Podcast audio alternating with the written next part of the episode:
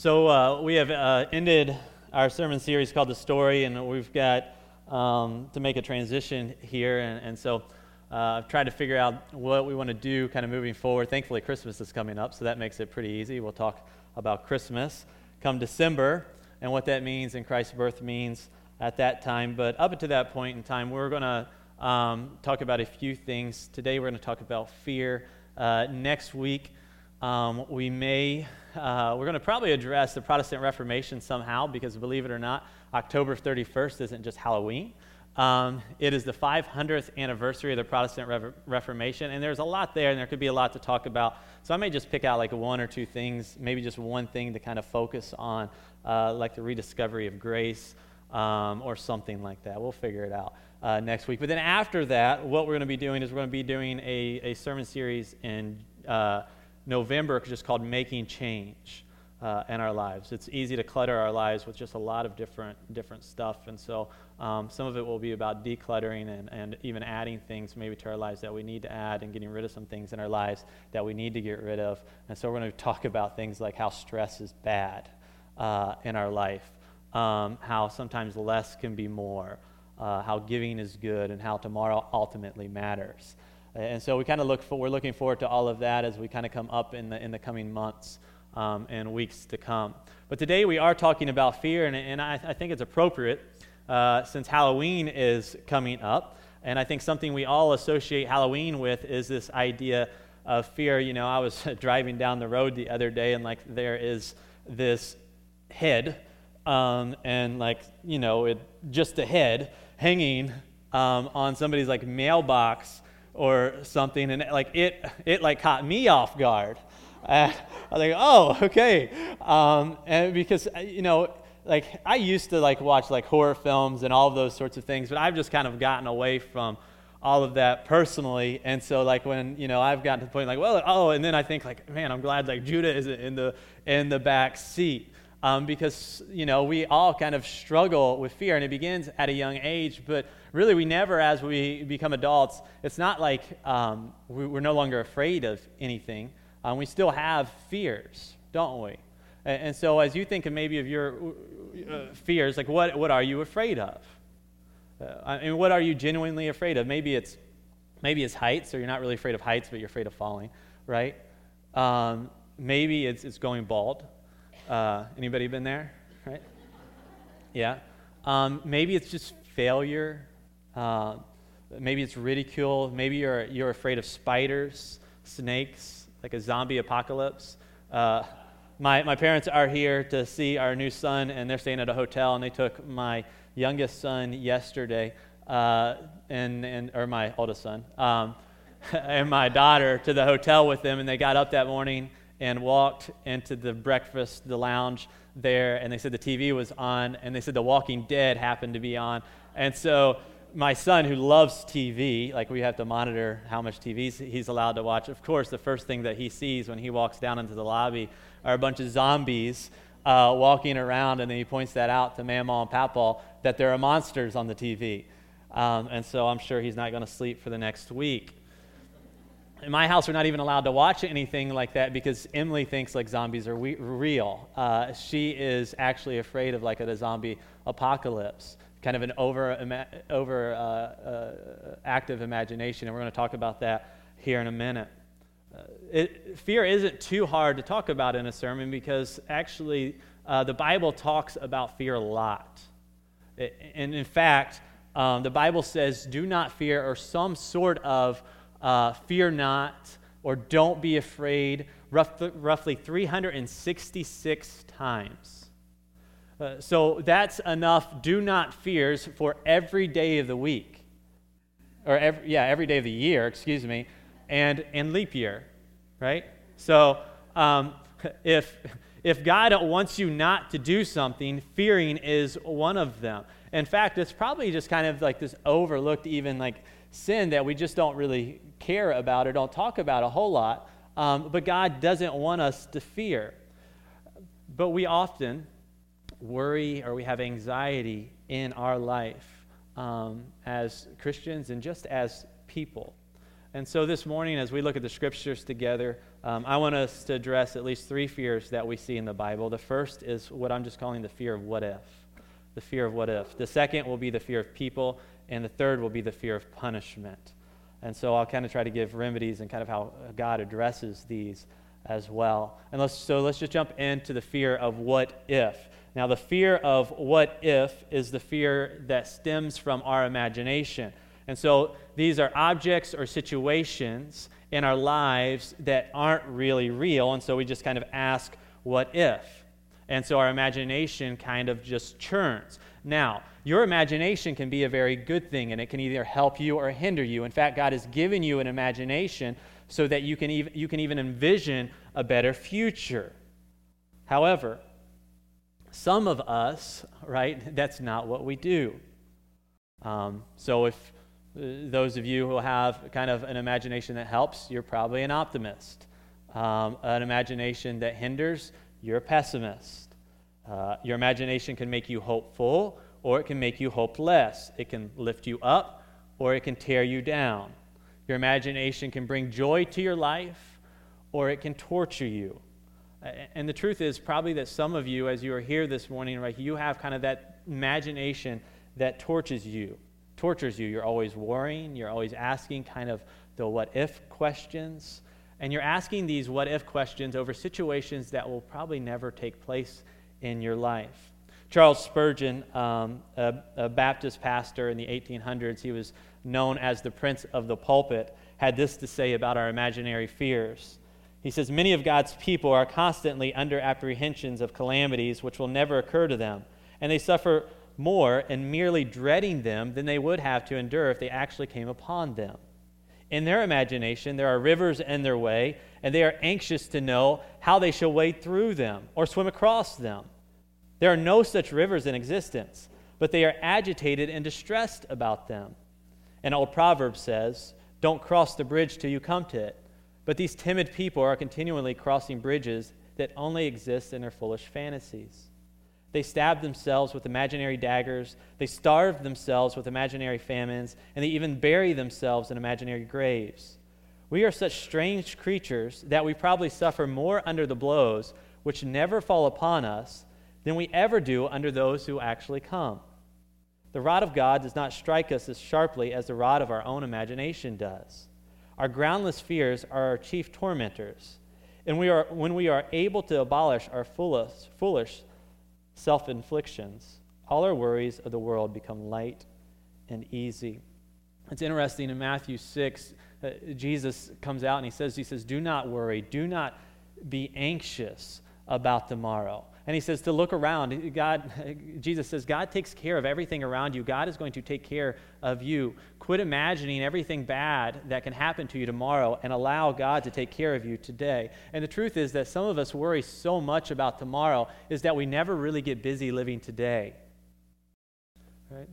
And part of this what if fear uh, comes from the thinking about tomorrow, the unknown. And there are some reasons that we fear the unknown, and the reason that we fear the unknown is because we fear not being in control. Right? Right? Some of us just, we really like to be able to control every situation. And so the fear of unknown probably kind of feels like this to you. Um, if I can know, then I can control the situation. And if I don't, then I'm not in control. And not being, not, not being in control is just scary to you. And so right? You, you fear things, maybe even like committing to Christ, because you fear, like, if I come to Christ, maybe my family won't follow me, or maybe they'll ridicule me. We fear not getting married because um, we fear that we won't be able to have the family that we always wanted, and they won't be who we always wanted them to be. We fear getting married and having to give, give up our personal freedoms to care for somebody else and what that would look like. We fear that our kids will be socially awkward and make bad decisions because we ultimately can't control them. We fear of not being in control of our kids when they move away, and we start to imagine what they might do without us. We fear that we won't be successful at a new job. We fear of not we fear of being generous because what if we lose our job or the economy crashes? Now, these what if fears or the fear of the unknown can paralyze us and keep us from moving forward into a better future. This is what happens to a whole generation in the Bible. In Numbers 13, what we see is that God is promising uh, uh, an entire nation, a whole group of people. He's saying, I, I promise you that I'm going to give you a land full of milk and honey, that you're going to have a better future. All you have to do is move into the land. And so, what takes place is Moses gets a group of leaders together from all the tribes, and he says, I'm going to send you out into the land, and you're going to check, you're going to check and see the people who are there, because we need to come up with a plan uh, to figure out how we are going to move forward and conquer, conquer these people who are in the lands that God has promised to give us. Uh, and, and, so, I do want to give a quick note here, right? Um, planning is not being afraid, right? God wants you to plan what you're going to do as you move forward. But if God calls you to it, he, he wants you to come up to the plan and then he wants you to go. And so this is what this is what Moses hopes is going to take place as he sends the spies out. He expects the spies to come back and say, "Hey, this is what's going on, and this is how we need to move forward." But as the spies go, all of them come back and they come back fearful. And then, then they begin to like spread fear throughout the camp. And I want, I want to show you here what they do in Numbers 13. Here's the report they spread, in other words, these spies here spread a bad report uh, about the land among the Israelites. And so these spies who came back who are fearful, they're, they're spreading this bad report among all of these people so they won't move forward and so they don't have to go and fight and experience what God wants them to experience. And this is what they say. He said, The land we traveled through and explored will devour anyone who goes to live there. All the people we saw were huge, and we even saw giants there the descendants of Anak. Next to them, we felt like grasshoppers. And that's what they thought too. And so, as they come back, this bad report, it's driven by fear. And what the people say is that they saw giants. And then they describe themselves as what? Grasshoppers. Now, this is not like a very tough way to describe yourself or a very manly way to describe yourself, right? Grasshoppers are at the bottom of the food chain, right? There's like the grass that they eat, the grasshopper, and then everything else. Okay? And so they describe themselves as people that could be crushed by the people that were in the land that God told them that was theirs to begin with. Right? Uh, and so they begin just kind of making this up in their head that there's no way, there's no way that they can move forward. And to be honest, they don't. Right? They, they don't get all the way to the promised land. God actually keeps this entire generation of fearful people from moving forward to the thing that God had called them to. Right? And so I don't know really what that is in your life, the thing that God is calling you to, the promised land or that place or that relationship.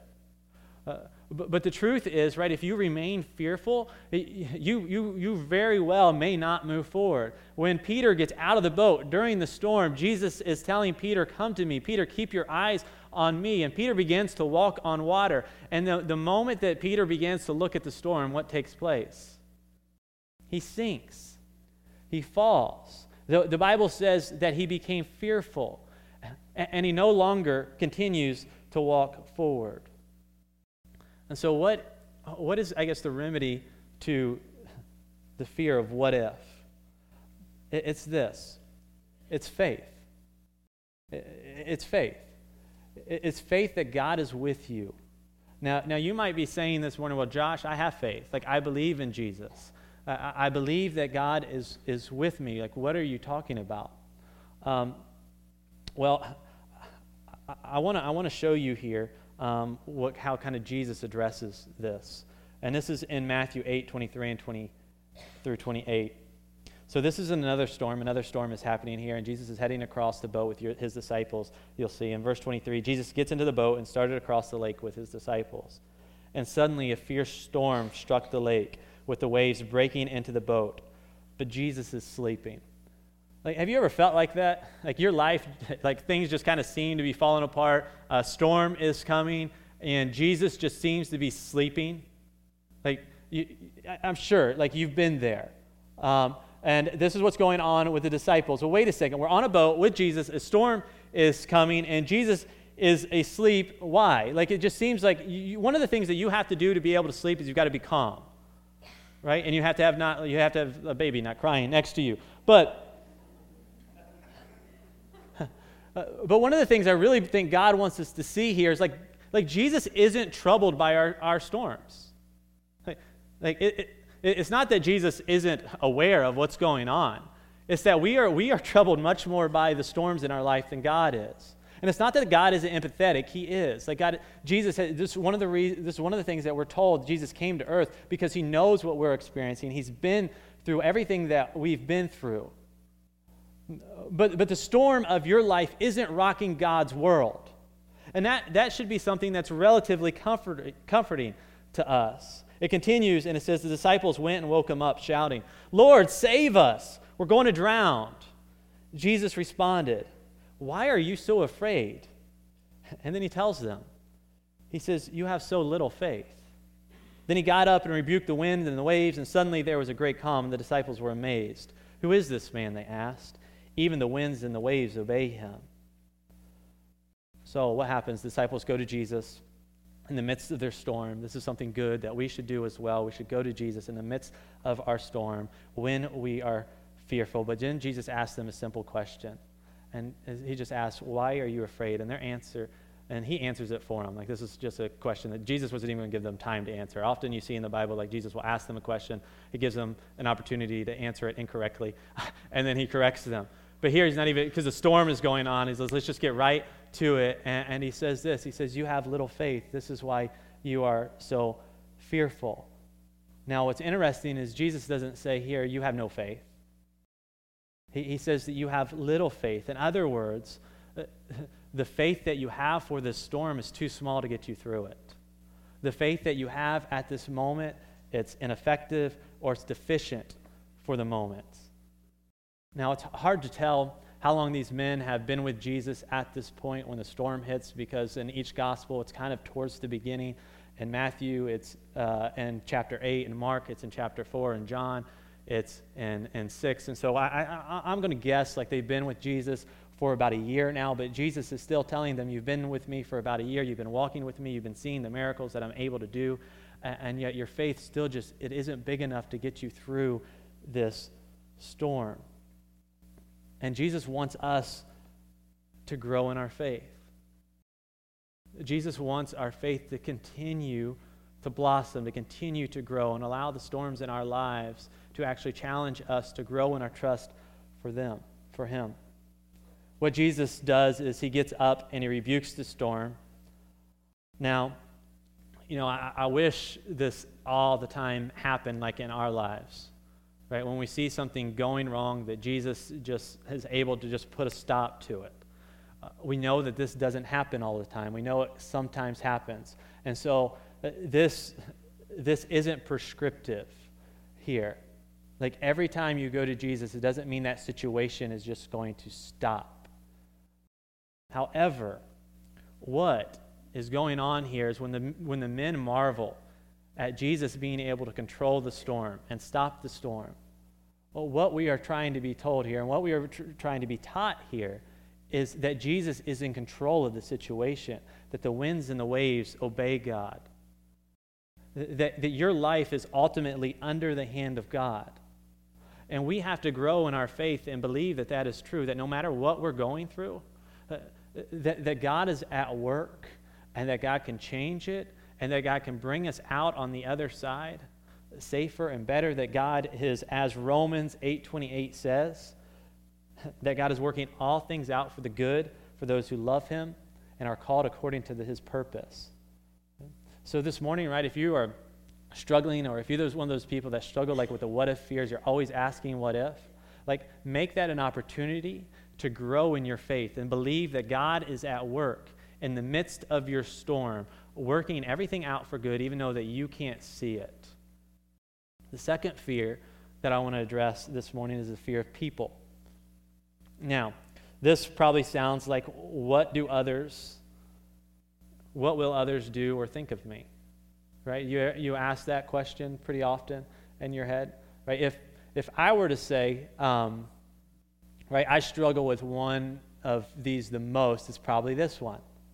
Right? If you're maybe a people pleaser or really worry about what others think of you um, or how others perceive you, uh, you know, this is a fear that you have the fear of people. All of us, to a certain extent, probably fear the ridicule of other people. The trouble with this is it gives people control over our lives. And so this means that our behavior and our attitudes are controlled by what we think others, how we think others are going to perceive us or think of us. And so this gives others control of our lives instead of God. And this uh, affects us negatively in a number of ways. It, it can affect our marriage, right? If people find out that our, our marriage isn't perfect or our spouse isn't perfect or I'm not perfect, right, we begin to grow maybe angry or disappointed, and often that disappointed ends up carrying over into our spouse and our relationship. And so, what typically happens is one spouse takes it out on the other spouse because, of course, it's the other spouse's fault, right, for making you look bad and being ridiculed by other people. Um, perhaps uh, it affects your it, it, affects your parenting, right? Uh, instead of parenting out of love for God and your children, right? You, you parent out of fear for what will other people think about the way I want to raise my child to know the Lord and the steps that we take to do that. It affects your growth and health. The fear of people will keep you from going and getting the help you need. If people discover that your life is messier uh, than you want them to know it is, you'll never go and get the help that you truly need to change. Now, Jesus addresses the fear of people, and he says it like this um, in Matthew 10 28, he says this. He says, he says, Don't be afraid of those who can kill your body. In other words, just don't be afraid of people. Like, people can put you to death, people can harm your body, but they can't touch your soul. And then he says, Fear only God. So, Jesus tells us not to fear people. This is because the root of fear is, get this, it's making people greater than God. You get that? The root of fearing people is making people greater than God. You see, when we fear another person, what we are doing is we are placing them above God and we are giving them control of our lives. And so Jesus actually says something very interesting about this. He says, Don't fear people. He says, So here's the remedy. Like, here's how you get over fearing people. Uh, what does he say to do? It's, it's highlighted. right? Uh, uh, uh he says, Fear only God. Right? Fear only God. At the end of the day, when we lay our head down or when we meet the Lord, we are going to be accountable, right, to the Lord. Right? This is the only person that we should fear. And this has always been God's plan for his people. Uh, I love this passage out of Deuteronomy 10, verses 12 and 13. This is Israel. In other words, like people of God, what does God require of you? But to fear the Lord your God, to walk in all his ways, to love him, to serve him. with all your heart, with all your soul. Sorry, I'm trying to memorize this verse, right? I'm working on it. Um, with all your heart, with all your soul, and to keep the commandments and statutes that I'm commanding you today for your good. Okay. So, what does it mean to fear God? Well, right? If you are a believer and if you are following J- Jesus, what it means to fear God is to revere him. That's what it means. It means obeying God is your first priority.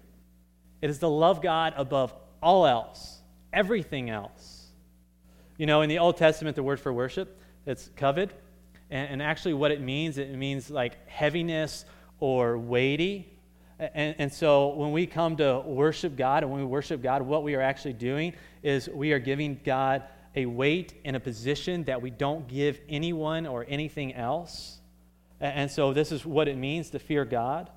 Um, the trouble is when we're driven by what others think of us, um, you are giving worship to them and you're giving them a heaviness or a weightiness that only God deserves when you're seeking approval of the opinions of others instead of the approval of God. So, God ends this verse here when he tells Moses, he says, um, fearing God is actually better for you. One, because God is the only one who needs to be worshiped. God is the only one who truly needs to be fear, feared. And, and like three, like think about this, is that if you are fearing God, like fearing God is the way to kind of get out of your people-pleasing life. It is a way to kind of step away from being controlled by the opinions and the attitudes of others um, and have freedom in, in following the Lord yourself. And so I want to encourage you to put God in the first place of your life if you have the fear of people. And then finally, the final fear is the fear of punishment. The fear of punishment. Now, this might sound uh, uh, to some of you in your heads um, God is out to get me for my past sins. Right? Like, like God is just kind of waiting around to punish you, and that God is after you. Uh, if this is you, you probably carry a lot of guilt and brokenness around it in your life. Maybe you um, understand that God is just, and so you just fear God. Perhaps um, you don't see how God can forgive somebody who's had an abortion, who's made decisions that has ruined relationships, who have committed adultery. Re- maybe you've been responsible for actually leading people away from Christ, or have spent a life turning your back on Christ. So, you know, when I say, like, hey, you need to fear God, you fear God, but the only thing you fear is the punishment of God. Now, the Bible does teach us um, how to no longer fear the punishment or the just judgment of God. And the remedy for this is God's perfect love. In 1 John 4, here's what we're told. And before I get to this, like, I just want you to look at me because this is what you need to know uh, as far as all of this is concerned is, is this, is that God loves you. Right? God loves you. Now, I want to read 1 John because if you get anything from 1 John, you need to know that. 1 John 4 17 through 18 says this By this love is perfected, so that we may have confidence for the day of judgment. Because as he is so, also we are in this world. There is no fear in love, but perfect love casts out fear. For fear has to do with punishment, and whoever fears has not been perfected in love. So, uh, in verse 17 here. It says, We may have confidence in the day of judgment. Now, two things I want uh, for you to see here before we get to perfect love cast out fear um, is one, is that there is a day of judgment. Okay? So I, I would be neglecting part of this verse and a part of a real, a real fear in our life if I didn't say that there's a day of judgment. I remember having um, a football coach who would always yell at us, put the fear of God in them. And I never really knew what that meant growing up a whole lot. And I don't think he did either, really, uh, to be honest, looking back um, on the other things that he had said. Um, uh, but, but the truth is, like, if, if, like, if you don't know Jesus and aren't following Jesus and don't know what the love of God is and haven't received it, like, you actually should fear God. Because there will be a time where you'll have to come and you'll have to stand before God and you'll have to give an account for your life. And so, what John is saying, he's not neglecting that God isn't just or that there's not a day of judgment. He's saying that this is true. However, on the other hand, he says that you can be confident as you stand before God. And here's how he says that we can be confident, right? If we know the love of God. And what he is describing is, is God's perfect love in our life, where we know that Christ has gone to the cross and he has paid the just cost that we deserve for our life on the cross. And when we receive Jesus' perfect life and his death and his punishment on that cross, when we receive that as our salvation and as God's offering on our behalf, right, we can stand before God confident that we will not be judged in a way that will put condemnation on our lives. Right? The cross is the perfect love of God. And so John continues on and he says, Perfect love casts out all fear, for fear has to do with punishment. Okay? I, I, just want you to, if, if, if you have received Jesus as your Lord and Savior, no matter what you've done in your life, right, you do not have to fear punishment. One of the ways um, or illustrations I've kind of heard this described is like this. Um, Right, most of you have cars, most of you drive. Now let's pretend after church you are driving home and you're going like 105 miles an hour. Uh, all right, I don't know where you live, but you're in a hurry to get home for whatever reason, and you get pulled over uh, going 105 miles an hour. And the um, cop comes to you, he's going to impound your car, and he's going to take you to the courthouse. Well, your father is the judge and you're busted and at first you're thinking like i'm going to get let off and everything's going to be just fine. But as you are entering the courthouse you remember that your dad is actually a really good judge. Huh. and, and so you begin to realize that your dad always punishes the guilty. He always punishes the guilty. But your dad also always lets the innocent go free so now as you enter the courthouse you're a little nervous right So, what's going to win out here? Your dad's love or his justice? Of course, your dad loves you, so he wants to do good for you, but your dad has been put in the place of being a judge and upholding the law, and so he's just. And so, what's the verdict that he's going to render? What do you think he's going to do? Church, do you think it's going to be love or justice? Okay, and justice, love, right? You, d- depending on what type of personality you have, is probably right. If you if you long for justice, you're saying justice. If you are typically, I just let them go, right? That's yeah, just that's who that's probably what you would think. Now, it's hard to know what this father might do, right? If we were in that scenario, but here's what's happening. Um, he's, he's stand, you're standing before the judge, and he says to you, uh, Son, the officer says that you are going 50 miles over the speed limit. How do you plead?